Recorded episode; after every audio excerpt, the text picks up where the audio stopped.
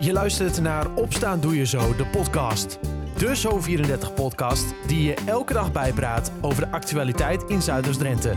In een klein kwartier ben jij weer helemaal op de hoogte. Aflevering 339 van Opstaan Doe Je Zo, de podcast op donderdag 2 februari 2023. In het Zuiders-Drentse nieuws lees je vandaag over de overlast van een groep asielzoekers in Nieuw-Weerdingen. Deze neemt volgens het dorpsbestuur de laatste weken weer toe. Volgens dat bestuur werken eerder genomen maatregelen maar deels. Meer hierover en ander nieuws verderop in de podcast. Vandaag is het een bewolkte dag met van tijd tot tijd regen. Het voelt waterkoud aan met een temperatuur van 7 graden. Zometeen in de podcast spreekt verslaggever Ineke Kemper met een boer uit Erika die last heeft van de verandering in regels rondom het bemesten. Maar eerst naar dat andere nieuws, want er wordt gestaakt op de treinen tussen Emmen en Zwolle vandaag. Personeel van Arriva staakt en dat zorgt ervoor dat de treinen niet rijden. Ik spreek erover met FNV streekvervoerbestuurder Edwin Kuiper. Edwin, het gaat wederom om het CAO. Hoe staat het daarmee? Slecht, hè? want anders werd er natuurlijk vandaag niet gestaakt. Ehm, ja, het gaat in feite om uh, een aantal zaken, maar de belangrijkste zijn uh, het loon en uh, de werkdruk, arbeidsomstandigheden. Ehm, ja, uh, er worden gewoon geen stappen gemaakt in het overleg. Er worden wel telkens malen beloftes gedaan, eigenlijk al sinds oktober. En als puntje bij paaltje komt, dan trekken de werkgevers ja, de keutel weer in, zeg maar. Oké, dat is natuurlijk wel apart, want je zegt er worden wel beloftes gedaan. Wil dat dan zeggen van, nou ja, ze komen wel, ze doen een handreiking, maar dan als er getekend moet worden, dan toch weer niet? Zo, moet ik dat zo zien? Ja, hè, en dat uh, bedoel ik, hè, als puntje bij paaltje komt, als er echt concreet iets uh, afgesproken moet worden, dan, uh, dan geven ze niet thuis. We zijn in oktober de onderhandelingen gestart. toen bleek al vrij snel dat ze er niet zoveel zin in hadden om nou, serieus te onderhandelen. We hadden toen te maken met de inflatie. Toren hoog was hij, nog steeds. Nou, toen kwamen ze met een schamele, schamele loonbod van 4%. Ze wilden niks doen aan het torenhoge ziekteverzuim. goede arbeidsvoorwaarden voorwaarden uh, creëren, zodat ja, de sector aantrekkelijker wordt, zodat er uh, meer machinisten en stewards komen. Mhm. Nou, uh, dat is allemaal naast, ja, er is gewoon niks mee gedaan. En zeker Arriva, en die kampt met enorm personeelstekort. Ja, is het goed voor Arriva om samen met de bonden goede arbeidsvoorwaarden af te spreken, zodat er reizigers daar uiteindelijk ook van profiteren en dat er geen ritten uitvallen, er gewoon een betrouwbare dienstregeling is.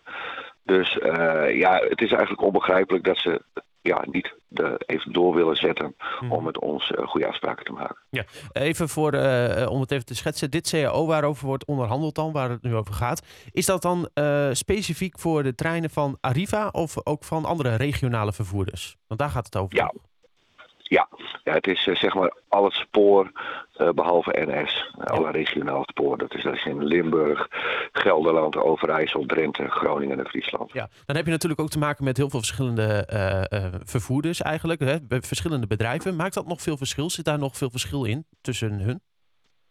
Nou, nee, want uh, Arriva is eigenlijk de alleenheerser op het regionaal spoor.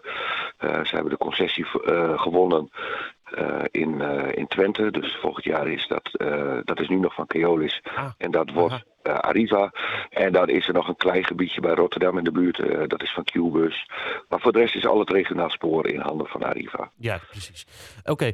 Um, en om misschien ook even voor de mensen duidelijk te hebben. Want er worden heel veel stakingen aangekondigd de laatste tijd. Tenminste, ik kan me voorstellen dat mensen zoiets hebben van... wow, er wordt wel heel veel gestaakt in het streekvervoer. Dat is natuurlijk heel erg breed. Want dan gaat het ook weer over bussen en treinen. Zoals bijvoorbeeld Volgende week wordt er gestaakt, maar dat is dan weer vooral voor de bussen, hè? Of zie ik dat goed?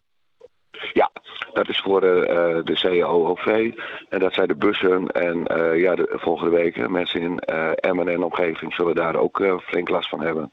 Want dan gaan de buschauffeurs van Q-bus staken. Ja. En dat um, is een andere CO. Precies, dus de, voor de, dan rijden de treinen wel, maar de bussen niet. Dus dat is niet dat mensen dat verwarren met elkaar. Maar ik kan me wel voorstellen dat het heel veel is de laatste tijd, ook voor jullie. Ja, het is heel veel. Hè. Uh, voor mezelf, ja, ik, uh, om, elke week heb ik wel één of twee stakingen. Uh, ja, er komt toch wel dat er grote onvrede is onder het personeel. En eigenlijk ook een oproep naar de provincies. Dat die toch wel eens een keer in moeten grijpen. Want die zijn eigenlijk de concessiehouder en die verlenen de concessie aan de bedrijven. En die bedrijven die voeren gewoon geen goed personeelsbeleid uit. En doordat bedrijven eigenlijk afspraken aan de, aan de laars lappen, zijn de reizigers daar de dupe van. En mm daar moet gewoon een einde aan komen. dat bedrijven maar een beetje hun gang kunnen gaan. Ik zou zeggen, provincie Drenthe grijpen in. En zorg voor rust in de tent. Nou, wat kunnen zij doen dan, behalve bemiddelen? Nou, ik vind dat ze wel eens wat strenger mogen zijn naar uh, bedrijven als Arriva en Qbus. Uh, ze krijgen een vrijbrief om maar uh, af te schalen. Ze krijgen een vrijbrief om de dienstregeling helemaal uit te kleden. Mm In de provincie Drenthe, ook bijvoorbeeld in Emmen, is veel busvervoer uitgevallen. een aantal stadslijnen zijn weggevallen. Ja. Uh, lijnen worden gestrekt en dorpen worden niet meer uh, uh, aangedaan. We, zien ook in, in, de andere delen van Drenthe dat gewoon geen openbaar vervoer is, meer is in, in die dorpen. Ehm, ja, er is een enorme kaalslag bezig.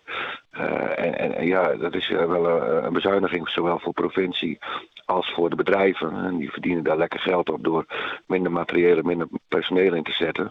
Maar ja, de, de, de, inwoners van Drenthe zijn daar de dupe van. En met name inwoners buiten de grote kernen. Maar ook, zoals ik zei, in de grote kernen. Een stad als Emmen, waar de helft van de stadsdiensten is uitgekleed. Ja, dat gaat wel allemaal ten koste van de, van de reizigers. Ja. Uh, even terug naar vandaag dan. De treinen tussen Emmen en Zwolle. Er wordt gezegd rijden niet of bijna niet. Um, ja, ik check net eventjes een, een, reisplanner. En dan staat er eigenlijk bij alle staat rijdt niet. Is dat ook een beetje de situatie wat het voor vandaag zal zijn? Ja, in, tussen Emmen en Zwolle rijdt er vandaag geen trein. Gewoon helemaal niks, punt. Nee, niks. Nee. Hoe is de situatie nu in Emmen? Op het station? Uh, nou ja, iedereen zit natuurlijk uh, op de stakingslocatie. Mm uh, daar zijn veel mensen aanwezig. Ja, en voor de rest, eh, op het treingedeelte is het vrij rustig. Um, dus wat, ja, eigenlijk zoals een staking er altijd uitziet. Ja. treinen die stilstaan. en af en toe mensen die niet weten van dat gestaakt wordt vandaag. Uh, ja, het is, uh, het is eigenlijk hetzelfde beeld elke keer bij een staking. Ja, dat kan ik me voorstellen. Um, ja, ik, ik durf bijna niet te vragen, maar hoe verder? Is er, is er überhaupt uh, licht aan het einde van de tunnel? Want ik hoor jou net zeggen van, nou ja, op het moment dat het puntje bij paaltje komt, dan trekken ze zich weer terug. Um, ja, zit er überhaupt iets van vooruitgang in? Ja, kijk, werkgevers die geven ook aan in hun eigen communicatie dat ze het het gesprek en de onderhandelingen met de bonden als uh, constructief ervaren. uh, aan de andere kant, wat ik zei, als er dan daadwerkelijk afspraken moeten worden gemaakt. Het gaat zowel over loon als over arbeidsomstandigheden. Dan geven ze niet thuis.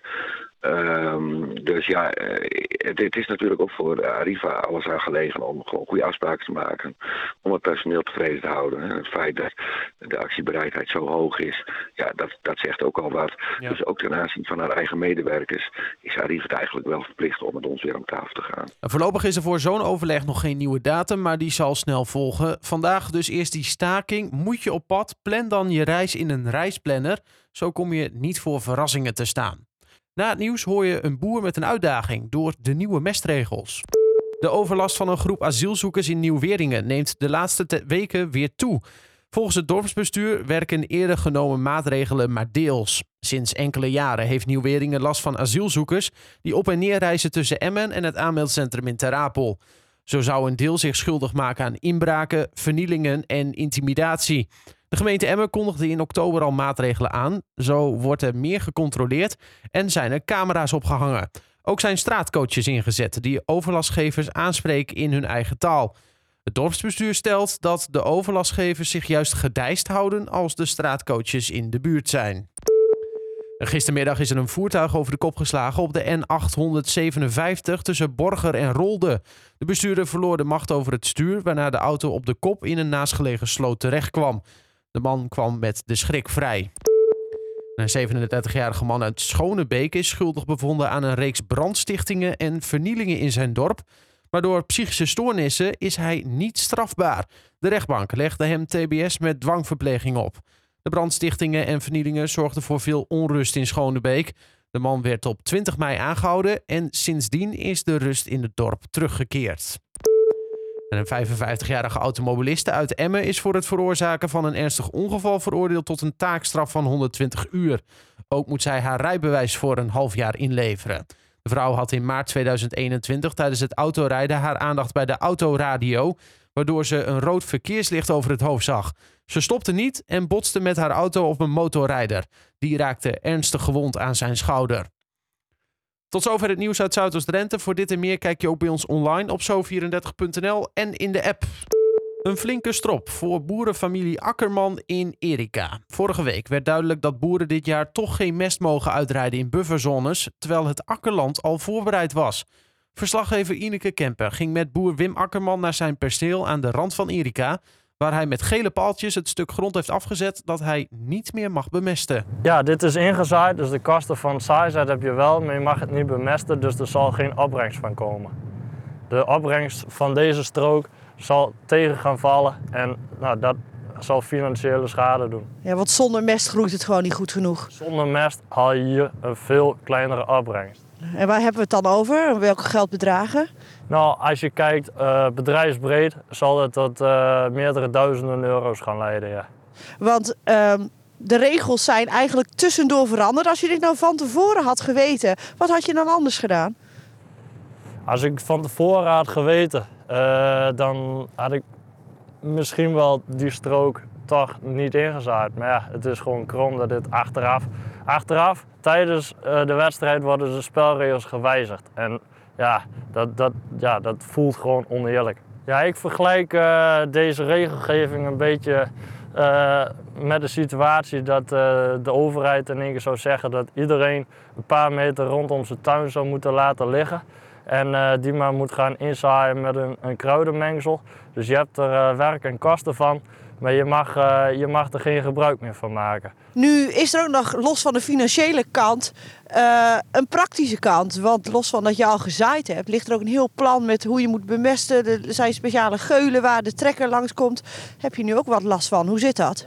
U heeft het over de rijspoor. Nou, dat kunt u uh, daar verderop zien. We werken met vaste rijpaden waar de trekker met de veldspuit en de, en de kunstbestrooier langs rijden. En die zijn al op de, deze afstand zeg maar, uh, ja, ingemeten.